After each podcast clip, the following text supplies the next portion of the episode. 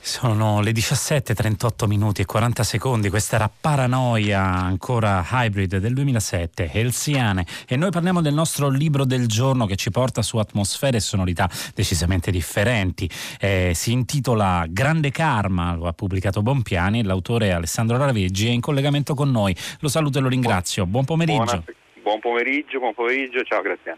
Grazie ad Alessandro Raveggi per essere con noi. Il sottotitolo di Grande Karma è Vite di Carlo Coccioli e c'entra eh, lo scrittore Carlo Coccioli, a, eh, scrittore nato a Livorno nel millenovecentoventi e morto a Città del Messico nel duemilatré, eh, quindi toscano come l'autore Raveggi, che in qualche modo con questo Grande Karma eh, che fa riferimento a un suo un libro di Coccioli del millenovecentottantasette, Piccolo Karma, inscena una caccia allo scrittore, una caccia al manoscritto, un tentativo di raccontare uno scrittore realmente vissuto attraverso la finzione eh, diciamo di un personaggio che si mette sulle tracce eh, per l'appunto di, mh, eh, di Coccioli. In qualche modo si tratta di un doppio binario e così eh, cerchiamo di mandare avanti anche questa intervista. Quindi cominciamo dalla parte più realistica, ovvero Carlo Coccioli,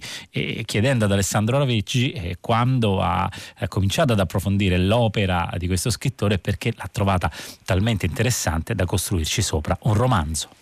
Sì, prima di tutto non credo sia la parte più realistica, perché conoscendo, poi ne parleremo, insomma, la vita di Carlo Coccioli, niente, è, tutto è molto eh, così nel mito, diciamo, perché Carlo Coccioli è un, per chi lo conosce ma anche per chi non lo conosce in breve, ha avuto una vita straordinaria, no? Dalla, dall'infanzia libica, lui era figlio di un, di un alto comandante dell'esercito regio e ha questa infanzia libica che lui definisce e racconta più volte nei suoi diari come un'esperienza, diciamo, quasi di, di, di, di fascinazione per, per tre religioni, no? La religione della, della, di, di, di Tripoli, di quella città eh, mitica che era Tripoli prima forse anche dell'avvento del fascismo, o comunque durante il fascismo ancora, diciamo, l'identità, l'identità multiculturale di Tripoli era presente. Lui eh, torna in Italia con parte della famiglia, diventa parte scrive il primo eh, eh, romanzo, diciamo, cattolico sulla lotta partigiana, eh, poi successivamente abbandona l'Italia sotto Curzio di Malaparte, va in Francia, diventa famosissimo in francese al pari di Camus, eh, per amore si, si lancia in questa nuova avventura messicana e rimarrà in Messico per cinquanta anni facendo l'outsider, il guru, il, appunto, lo scrittore omosessuale, ma anche allo stesso tempo lo scrittore ricordato come cattolico, insomma una figura di vita incredibile. Eh, se uno legge anche in fondo al, al mio romanzo, ci siamo divertiti al, a mettere una specie di cronologia, tra parentesi se si può,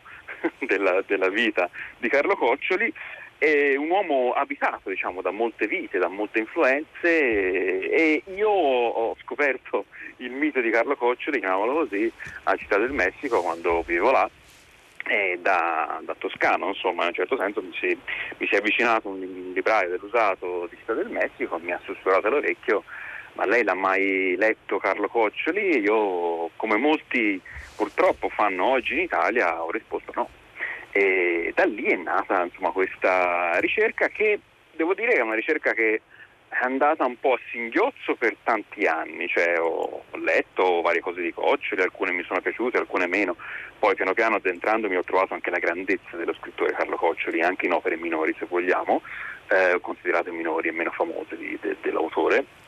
e, e, e poi allo stesso tempo sono entrato in quello che era un po', se vogliamo, la traccia di Carlo Coccioli, l'eredità di Carlo Coccioli, e, e tra, le, tra queste tracce c'era questo manoscritto introvabile di cui, non, di cui nessuno degli eredi di Carlo Coccioli sapeva qualcosa. Io per fortuna sono in contatto con, con, con gli eredi e mi hanno aiutato molto anche per, per scrivere questo libro, ma di cui nessuno sapeva niente. Però in realtà questo libro, Grande Karma, appunto, che, eh, dal quale ho tratto il suo titolo, è un eh, manoscritto introvabile, ma di cui Carlo Coccioli parla in, in Piccolo Karma, in questo suo libro che forse è in Italia uno dei suoi più famosi, perché io non lo considero un, un libro mh, dal quale iniziare, insomma, per, per, per capire la figura di, dello scrittore Carlo Coccioli. Insomma, anche io, io stesso sono entrato un po' come protagonista del mio, del mio romanzo in questo sorta di quasi di complotto di qualcuno come Carlo Coccioli, che per tanti anni è scomparso dalla letteratura italiana del Novecento, ma allo stesso tempo ritornava in continuazione. Cioè, eh, pensiamo a Tondelli, no? Che lo considerava un, un suo maestro, no? E via via anche ultimamente eh, Giulio Mozzi, tanti altri scrittori che hanno provato a riportare eh, da memoria comunque l'eredità di Carlo Coccioli in Italia, e io invece mi sono in qualche modo, se vogliamo, divertito, eh, se si può dire così, a, a farne un romanzo, no? Di questo mito. E questa è appunto la scelta stilistica di Alessandro Raveggi, che ha giocato con le tante vite di Carlo Coccioli, per l'appunto il, lo scrittore eh, alle prese, diciamo, con la scoperta eh, del, de, de, de, dell'omosessualità, la ricerca spirituale che lo porta a, a studiare, abbracciare diverse, eh, diverse fedi, e poi chiaramente il rapporto eh, con il mondo editoriale, il rapporto con Curzio Malaparte, eh, Parigi, la Parigi anche attraversata da Carlo Coccioli. Sono tante le incarnazioni di questo scrittore, e Alessandro Raveggi gioca però proprio con, se vogliamo, con l'aspetto romanzesco. A un certo punto del romanzo si dice: ma come si fa a capire se è vero quello che ha detto Carlo Coccioli? Aveva una passione per raccontare delle cose. L'unica, l'unica eh, cosa che si sa è che ha detto questa versione dei fatti. Questo è eh, un, aspetto, un aspetto che ritorna, e Alessandro Raveggi gioca, gioca con il fatto di essere anche lui toscano, di conoscere bene Città del Messico, dove, mh, dove è stato, appunto, dove ha fatto ricerca, e gioca con uno degli stilemi più classici del romanzo, ovvero il manoscritto perduto. In qualche modo la ricerca, anche se in, in maniera meno monumentale, diciamo, dello scrittore scomparso, eh, fa ricordare un, diciamo, uno dei grandi scrittori eh, de, de, de, degli ultimi anni del, del ventesimo secolo, ovvero Roberto Bolaño. La, la caccia a uno scrittore ne fece eh, per l'appunto il tema di uno dei suoi libri più conosciuti, amati, che è duemilaseicentosessantasei, peraltro scrittore legato anche al mostro, ovvero la esatto. Città del Messico. Ecco, che gioco di specchi letterari ha voluto cercare di realizzare Alessandro Raveggi? Ma allora, innanzitutto devo dire che tutto questo gioco è nato dalle stesse pagine di Carlo Coccioli, bisogna dirlo, perché è ovvio che nel, nel mio romanzo ci sono, sul mio romanzo direi, userei questo termine, tante influenze, Bolaño in primis, no? Questa idea stessa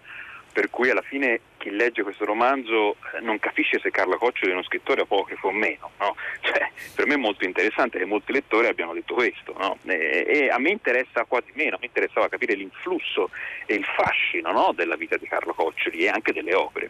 E, e mi sono divertito a, in qualche modo a giocare con le sue opere, a giocare nel senso, eh, diciamo, buono, fra virgolette, del termine, cioè a citarle in maniera implicita o esplicita nel testo. Eh, diciamo le, le, le, chi legge questo romanzo non, non ha bisogno di nota a piedi pagina, cioè legge il romanzo come un romanzo, e, uno, e i protagonisti via via in qualche modo fanno eh, come dire esplodere le, le opere di Carlo Coccioli in frammenti, in, in tecnica, in una tecnica, diciamo, non è, nessuno l'ha inventata, diciamo, non sono io l'ho inventata, tipicamente modernista, insomma, della, della citazione eh, senza però piedi pagina. Quindi io cito le opere di Carlo Coccioli e le anche un po' ci gioco su certe sue caratteristiche che, ripeto, lo fanno un autore anche che anticipa certe cose, no? Carlo Coccioli ha, ha anticipato uh, l'autofiction, se vogliamo, perché ha messo lui stesso come personaggio nei suoi romanzi e ci ha giocato sui vari livelli. Ehm, in questo caso io non, non, non pecco, diciamo così, per virgolette, di autofiction, però per esempio lavoro sul... Eh, a un certo punto il, il mio romanzo, non voglio, come si dice, spoilerare troppo, però si, si, si gioca, cambia completamente, diventa un diario. Ecco, Carlo Coccioli è incredibilmente bravo a gestire appunto il romanzo epistolare, il romanzo in, in forma di diario, e cito fra tutti Il cielo e la terra, ecco, in un certo senso. Ecco, in qualche modo ho, ho giocato in, in, in, modo, in modo parodico, mi sono fatto influenzare, e da lì, da Carlo Coccioli in realtà, poi sono andato a cercarmi anche altri suoi maestri, se vuoi, no? Cioè da Gide a tanti altri, anche lo stesso Cocteau, che che in qualche modo eh, cito implicitamente in alcuni dialoghi, insomma mi sono anche lì, devo dire, uso la parola divertimento perché per me scrivere questo romanzo è stato anche un grande divertimento, devo dire proprio sinceramente. Ecco sì, c'è un aspetto sicuramente ironico, quasi caricaturale nei, nei personaggi di questa ricerca attorno alla vita, alle opere di Carlo Coccioli, a partire dai nomi, il professor Merendoni, Enrico Capponi, c'è un gioco di parole che parte proprio diciamo dalla scelta dei nomi, diari che consentono peraltro di riconnettere, appunto non facciamo spoiler ma qualcosa la possiamo dire, di riconnettere eh, la, la, l'indagine a Parigi dall'altra parte del, eh, de, dell'oceano. Allora eh, la domanda, cerchiamo però di raccontare un po' eh, sì. come si innesca la ricerca di Enrico e eh, che peraltro lo vedrà eh, incappare sì certo in delle storie ma anche in dei momenti piuttosto rocamboleschi. Sì, allora nell'idea appunto della, delle false piste di questo romanzo in un certo senso, la prima falsa pista viene data da un professore che in qualche modo mette sulle tracce di Carlo Coccioli il suo studente o dottorando, dottorato, insomma non specifico, non, non esplicito diciamo eh, necessariamente, ma comunque qualcuno che sta studiando diciamo per carriera, lo mette sulle tracce di questo mito di Carlo Coccioli per interessi diciamo eh, semplicemente accademici, cioè per, per tornaconto, per pragmatica diciamo accademica, c'è, da, c'è il, il romanzo ambientato nel duemilatredici, c'è bisogno di fare qualcosa perché sono i dieci anni dalla morte di Coccioli, quindi lui spedisce letteralmente questo giovane rampollo, chiamano così, dell'Accademia Italiana eh, verso il Messico. E nel Messico, come tutti sanno, ci si perde, no? E qualsiasi diciamo teoria, qualsiasi forma anche diciamo razionale di cercare viene completamente sbaragliata da, da, ovviamente dal, dalla lussuria del, del, del, del luogo, no? In un certo senso, nel, nel positivo e nel negativo, cioè il, il, il protagonista del mio romanzo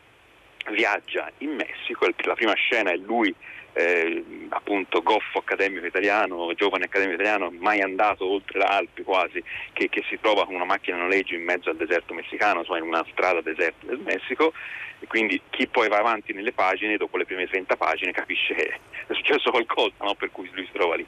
Lui si trova in Messico e in Messico ha delle diciamo esperienze, chiamiamolo così, condotte in parte dalle voci che le opere di Carlo Coccioli insomma gli impongono in testa, e quindi in qualche modo eh, dico sempre in questo romanzo Carlo Coccioli gioca a, un po' a nascondino, no?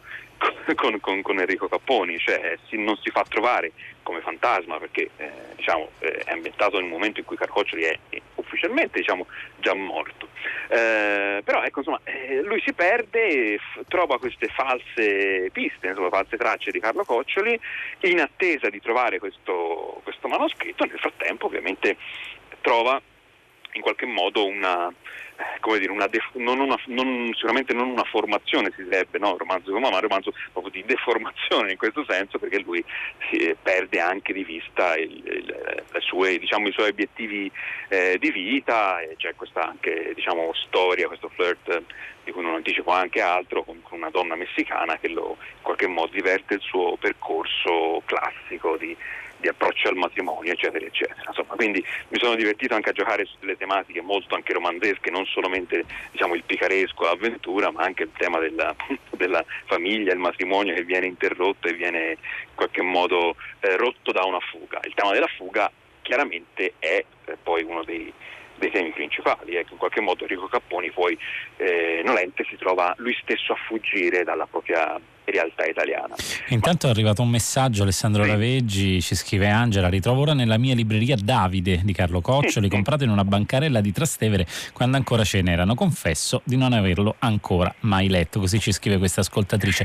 Ecco, Carlo Coccioli è diventato un po' un, um, uno scrittore da, da bancarella, per l'appunto, è entrato in un cono d'ombra, forse anche questo Purtroppo... aspetto eh, magari ha stimolato la voglia di Alessandro Raveggi di raccontare questa storia.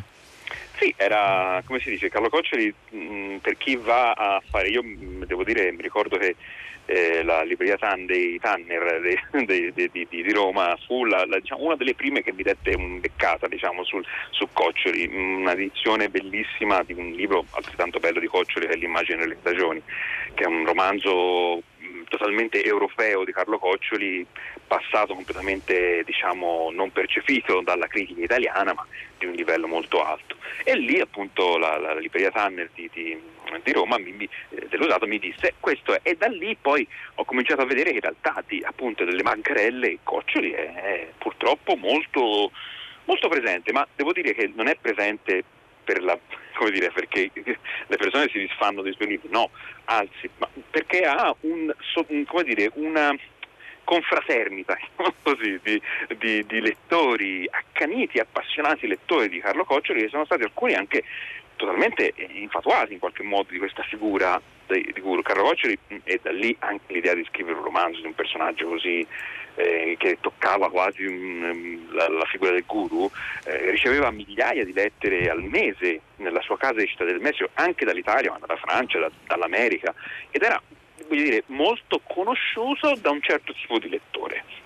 E io dico, era conosciuto anche in Italia in realtà, però la critica lo ignorava totalmente. E... si chiama la, questo atteggiamento la congiura del silenzio, lo fa dire a, a Malaparte. Sì, sì, eh, poi mh, devo dire che Coccioli ha fatto di tutto, eh, come poi si capisce anche leggendo il mio romanzo, per farsi dimenticare, e quasi io ne, ne faccio una sorta nel romanzo di teoria, no? Del fatto, um, voglio addentrarmi in teorie psicanalitiche, però insomma, di, di, di questa idea di farsi cercare per poi farsi di nuovo eh, sfuggire, no? per, per, per andare fuori, anche diventare un mito, e, è un po' forse la stessa cosa che Coccioli ha proposto ogni volta, no? Perché se ci pensiamo, eh, lui tra l'altro è uno scrittore, è forse il primo scrittore che scrive in, in, in, in Italia in tre lingue. Cioè questo è un aspetto interessante, perché traduceva i suoi romanzi addirittura cambiandoli, quindi dando eh, esatto. in qualche modo sabotando, comunque mh, facendo perdere le tracce dell'opera originale, creandone sostanzialmente un'altra. Eh, che, per quale ragione, secondo, eh, secondo Alessandro Raveggi o secondo Enrico Capponi, questa era un'attività così centrale nella scrittura di Coccioli? La traduzione? Beh, lui eh, aveva una, secondo me, una, un grande cruccio nella propria vita, cioè lui vedeva la, l'autotraduzione quasi come una forma di, eh, diciamo, di medesimazione nella cultura in cui viveva. Lui mh, viveva di questa idea dell'esilio costante, cioè lui si sentiva sradicato da ogni radice, ma allo stesso tempo aveva una nostalgia sia dell'Italia, ma se vogliamo a tratti anche di Parigi, e eh, dello stesso Messico a volte ne parla con nostalgia pur vivendosi, no? Aveva questa sorta di patologia molto interessante, secondo me, per cui lui si sentiva uno sradicato comunque, quindi forse la, l'autotradursi era come posizionarsi all'interno della cultura, no? Poi lui non ha solo, cioè lui non ha fatto solo autotraduzioni, ma, e qui forse c'è lo scarto con il mio personaggio Enrico Capponi, che poi in realtà viene in qualche modo fagocitato dall'esperienza del viaggio messicana, ma anche parigina se vogliamo, eh, lui cercava appunto eh, in qualche modo di entrare dall'interno nella cultura. Lui ha scritto un bellissimo romanzo che è L'erede di Montecassuma, che è uscito anche di recente, perché eh, l'editore Lindau sta facendo un incommiabile lavoro di repesciage di tutte le opere, di diciassette almeno opere di Carlo Coccioli.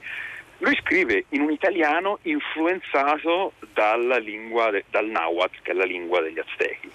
Eh, così come quando, se voi leggete, eh, chi, chi, chi ci ascolta appunto legge i, i romanzi degli anni sessanta e settanta di Coccioli, sentirà un'influenza spaventosa del francese, che non è solo una cosa dotta, diciamo, da linguista, ecco, in un certo senso, ma per lui era la propria esperienza, no? Di, di, di, di, di, di sradicamento alla ricerca di una radice più possibile aperta, e questo, certo, questo non, non dal punto di vista editoriale non, non, non pagava, credo, ecco, forse erano anni in Italia in cui appunto si cercava lo scrittore che rappresentasse fortemente la lingua italiana, la costruzione non solo della lingua, ma potremmo dire dell'identità italiana. Ecco. Alessandro Raveggi, perché ci si perde a Città del Messico? Lo chiedo a lei, ma ecco, sullo sfondo, diciamo, chiaramente anche della biografia di Coccioli. Beh, allora, prima di tutto uno dovrebbe poi leggere,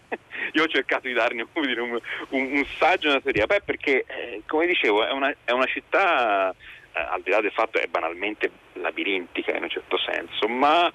è come stare, se vogliamo, all'interno di una selva tropicale, ma allo stesso tempo eh, in, nel, nel peggiore dell'inferno urbano, e quindi in qualche modo è piena di frutti esotici, tossici allo stesso tempo, e quindi chi, chi ci si approccia, specialmente da straniero, eh, ha il rischio poi di non trovarne più la, come dire, la via d'uscita in un certo senso, no? E, devo dire che, come dire, Città del Messico tra l'altro è una città molto particolare, perché il fatto che Carlo Coccioli fosse stato prima a Parigi e poi Città del Messico, per lui aveva una, una valenza ulteriore, perché chi conosce Città del Messico sa che troverà delle tracce pesantissime, in senso positivo, di Parigi all'interno di Città del Messico, perché Città del Messico è una città che apre tante finestre sulla cultura americana, perché la cultura americana eh, statunitense influenza fortemente Città del Messico, la seconda lingua di Città del Messico è l'inglese, se non la prima, ma anche la cultura francese, se noi pensiamo appunto ai palazzi, a tutti i quartieri diciamo anche più bohemiani, chiamiamoli così, vediamo un termine ormai un po' desueto. È davvero un labirinto, Raveggi, che lasciamo però ai nostri ascoltatori il piacere di leggere attraverso le sue pagine, le pagine di Grande Karma, il nostro romanzo del giorno attraverso le vite di Carlo Coccioli, pubblicato da Bompiani. Raveggi, grazie per essere stato con noi. Grazie, grazie a voi. E quindi un eh, libro davvero romanzesco nelle citazioni ma anche nello spirito, questo nostro libro del giorno di Fahrenheit, Grande Karma. La linea passa ora a Luca Damiani con sei gradi e con Fahrenheit. L'appuntamento a domani. Un saluto da Graziano Graziani.